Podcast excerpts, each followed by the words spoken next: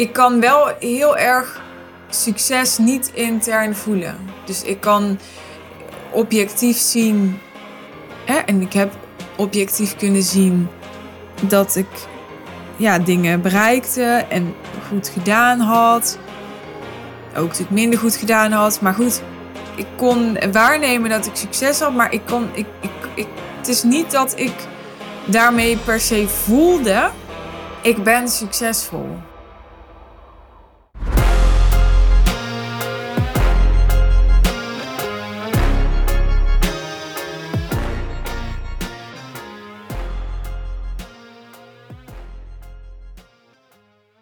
Imposter syndrome. Heb ik daar last van? En hoe ga ik daarmee om? Er was laatst een ondernemer die mij op Instagram in een DM vroeg of ik ook deal in mezelf met het imposter syndrome. Ik maakte naar aanleiding van dat bericht wat stories. En toen merkte ik dat het, uh, dat het een topic is dat veel reuring veroorzaakt. Ik had dat eigenlijk niet zo verwacht, want het is niet het eerste topic waar ik zelf veel mee bezig ben. Maar het is blijkbaar iets wat toch resoneert bij veel, nou in ieder geval mensen in mijn veld. En misschien ook wel iets, maar dat vul ik nu in hoor. Wat vooral voorkomt, dat kan ik me voorstellen bij mensen die zelf werken in um, de hoek van persoonlijke ontwikkeling. Omdat ik denk dat ja, hoe verder je komt in persoonlijke ontwikkeling, hoe meer je zult ervaren wat je allemaal niet weet. Hoe meer je weet, hoe meer je weet dat je nog niks weet. Dat idee. En ik kan me zo voorstellen dat dat iets is wat het imposter syndrome triggert. Nou, in deze podcastaflevering uh, ga ik de vraag beantwoorden die ik kreeg, namelijk of ik zelf last heb van het imposter syndrome. En ik moet eerlijk zeggen dat ik, omdat ik dus niet zo met dat topic bezig ben, echt even wilde googlen voordat ik deze vraag ging beantwoorden, wat we daar precies onder moeten verstaan. Want misschien geven verschillende mensen wel verschillende interpretaties aan deze term. Dat laatste is overigens bijna altijd zo. Als ik ga googlen, dan vind ik waarschijnlijk ook um, tien verschillende definities. Maar ik heb gewoon even een van de eerste definities als referentiekader gepakt. En ik las, ik ga het even aan je voorlezen in het Engels. Imposter syndrome is the condition of feeling anxious and not experiencing success internally despite being high performing in external objective ways. This condition often results in people feeling like a fraud or a phony and doubting their abilities.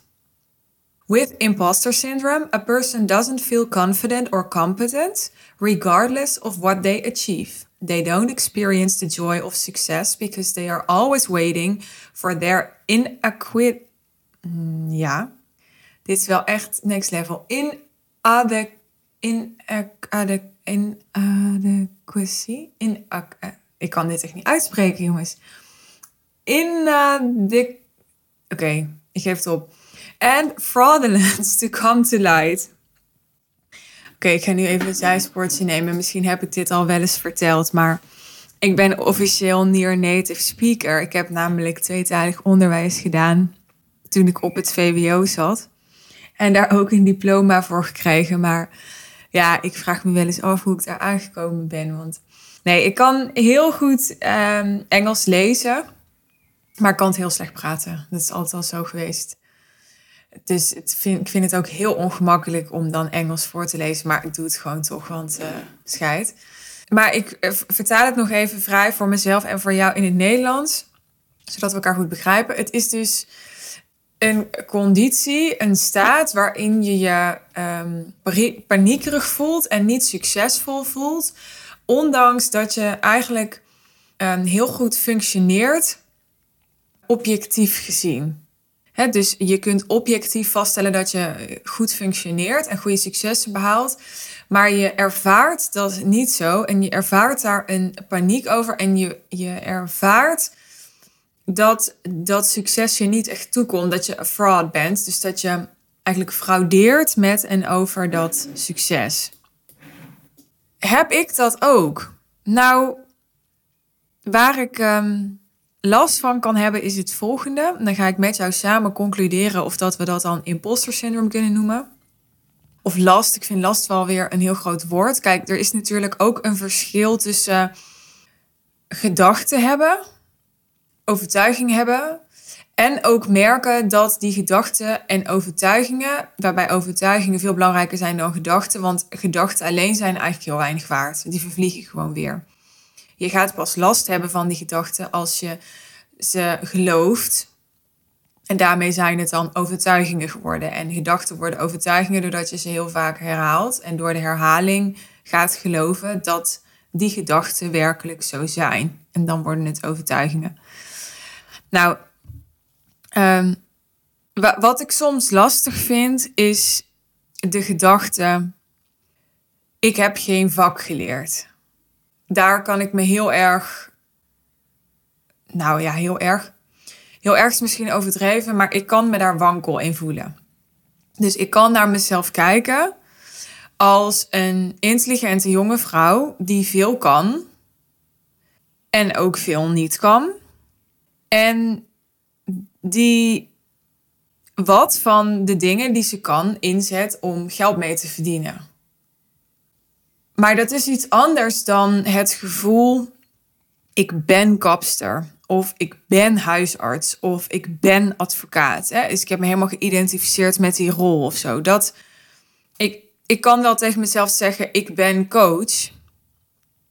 Het is ook niet dat ik vind dat coach minder een vak is per se dan huisarts of dan advocaat of kapster. Maar ik identificeer me niet zo sterk met ik ben coach. Waar ik me wel mee identificeer is ik ben ondernemer. Ik, ik leef met het gevoel, oké, ik ben iemand die zelf dingen initieert en daar dan geld mee verdient. En eh, daar kan ik me wankel in voelen, omdat ondernemer zo ontzettend breed is. En me soms de gedachte geeft dat ondernemer zijn vooral betekent dat ik zelf maar moet zorgen dat het geld er is, dat de klanten er zijn, dat er geleverd wordt wat we beloven, dat de achterkant goed gerund wordt. Dus het, ik kan het ondernemen best wel voelen als vooral veel verantwoordelijkheid dragen. En niet per se als iets waar ik een soort veiligheid in vind of zo. Dus ik kan me zo inbeelden, en dat is waarschijnlijk helemaal niet zo, maar daar heb ik dan gedachten over. Dat als ik huisarts zou zijn, dat ik een soort veiligheid eruit zou ontlenen. Want ik ben gewoon huisarts. Dus ik kan altijd nog huisarts zijn. Want daar ben ik toe opgeleid en daar is ook altijd wel werk in.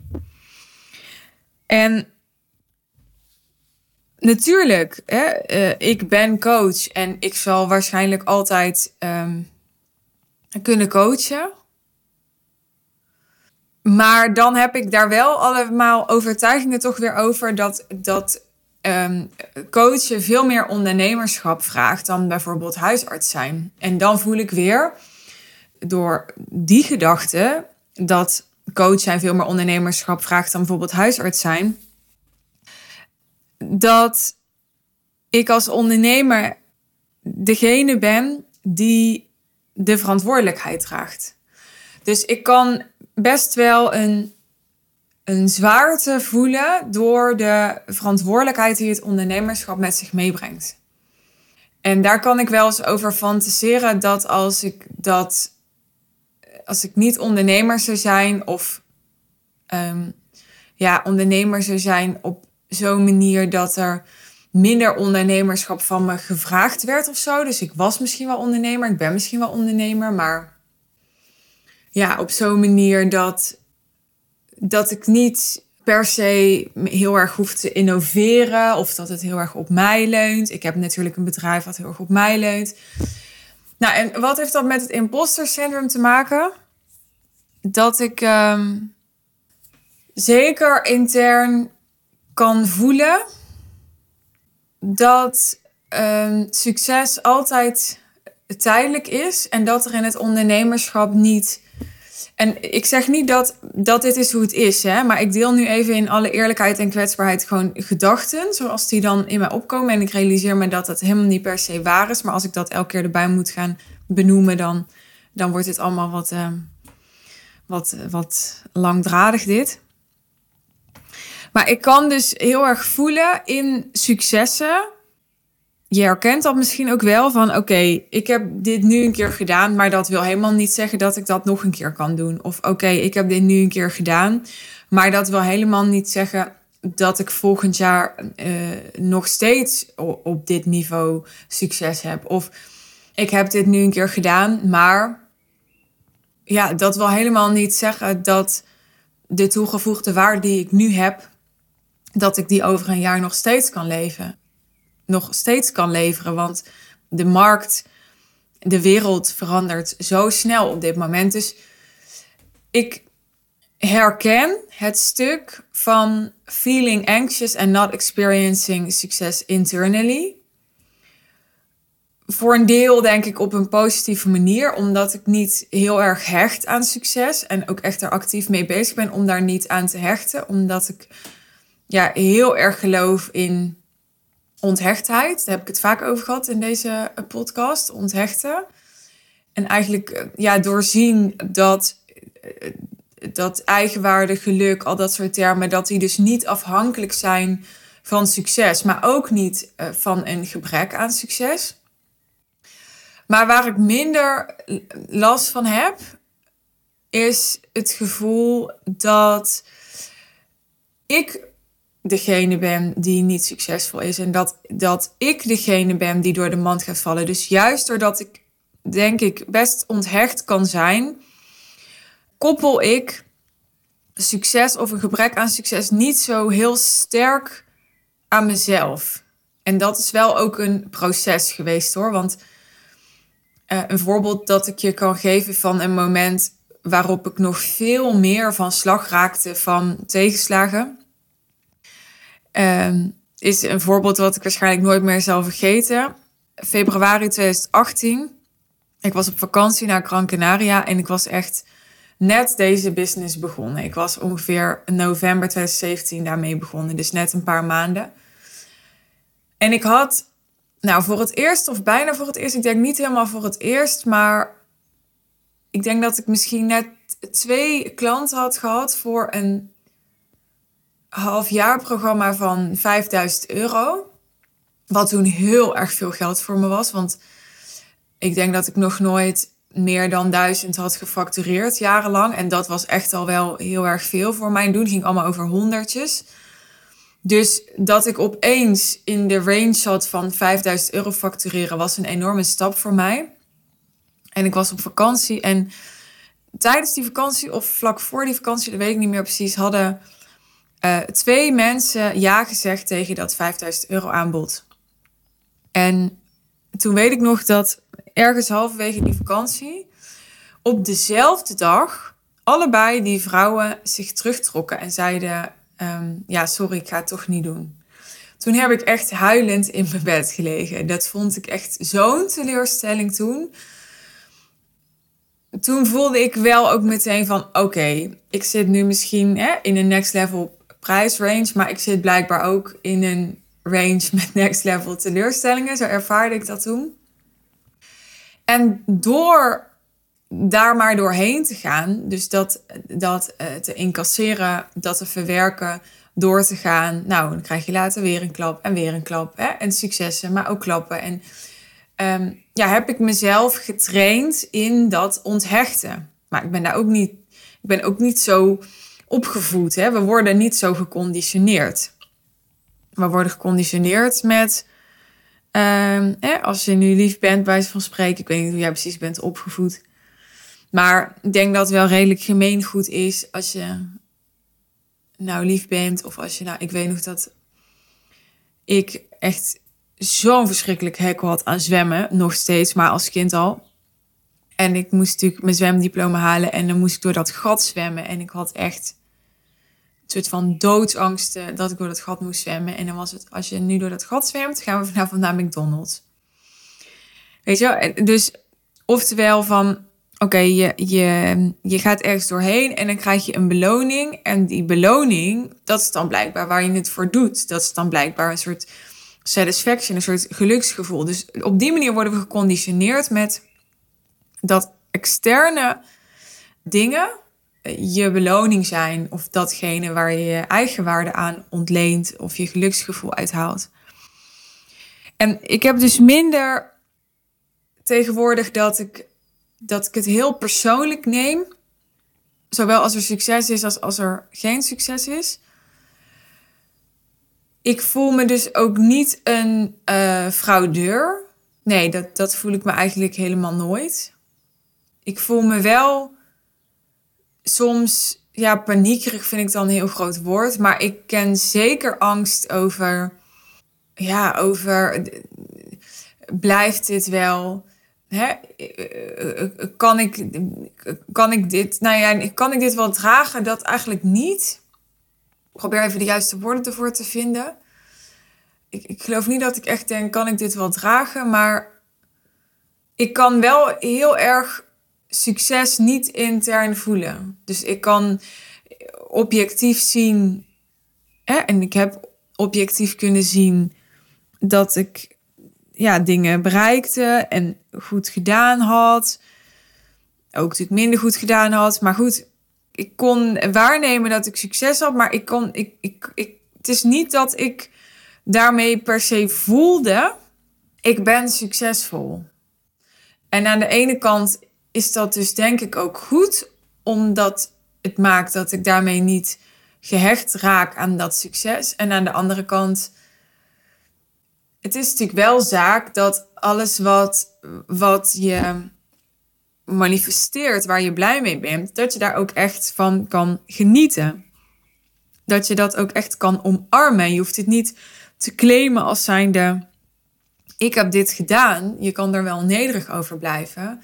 Maar het is natuurlijk wel fijn als je, uh, als je er echt blij van kan worden. En, en dat is absoluut niet mijn sterkste kwaliteit. Laat ik het daarop houden. Nou, wat ik dus ook over las is: uh, with imposter syndrome, a person doesn't feel confident or competent. Dat heb ik niet zozeer. Dus ik heb niet het gevoel dat ik heel weinig zelfvertrouwen heb of me niet competent voel.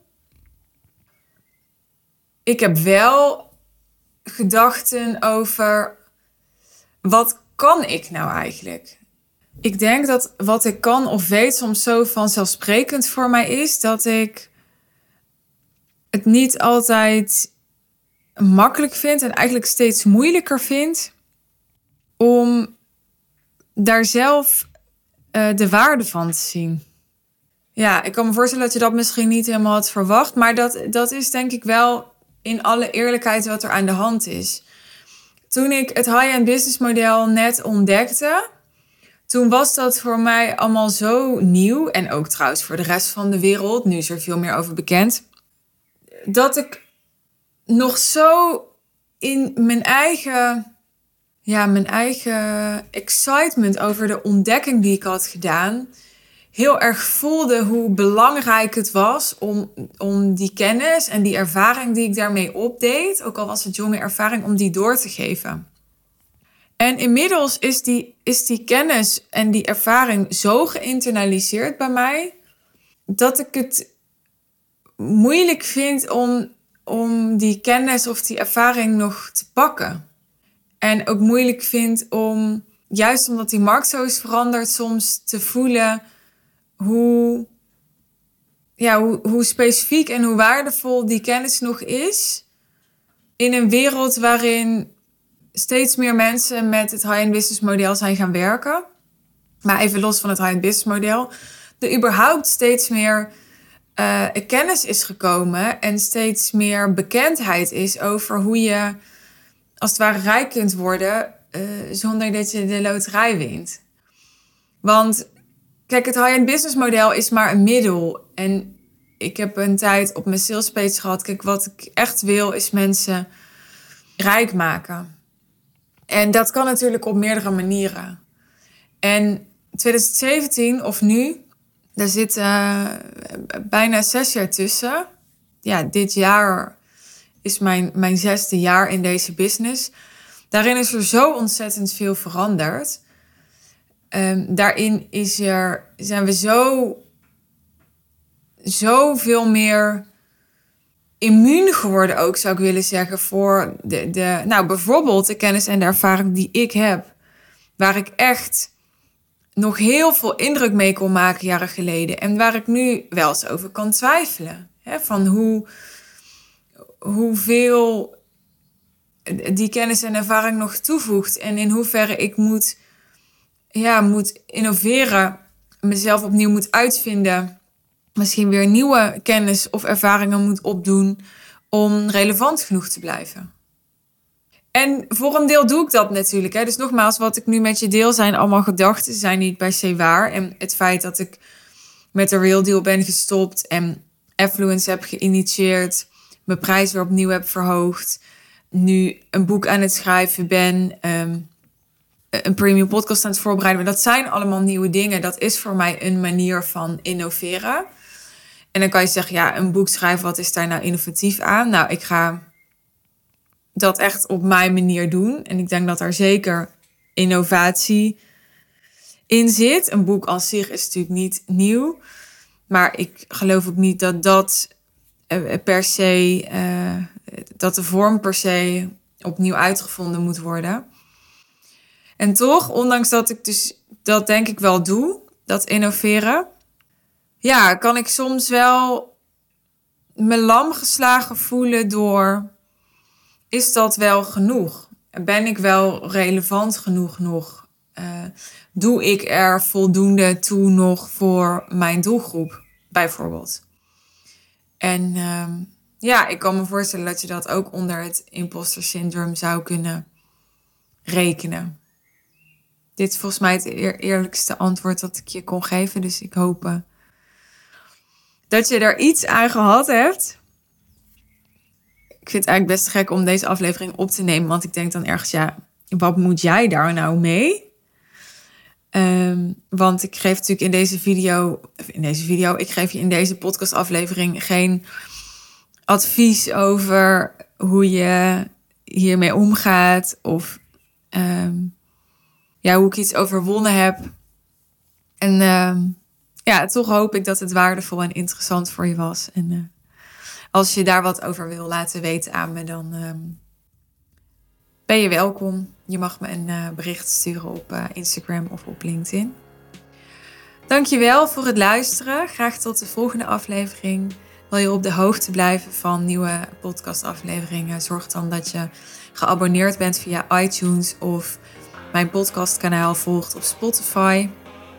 En uh, vind je het interessant om persoonlijk met mij te werken of ben je benieuwd naar mijn 1 op 1 business mentorship? Klik op het linkje achter werk met mij in de show notes. Daar kun je meer lezen over wat ik voor jou kan betekenen.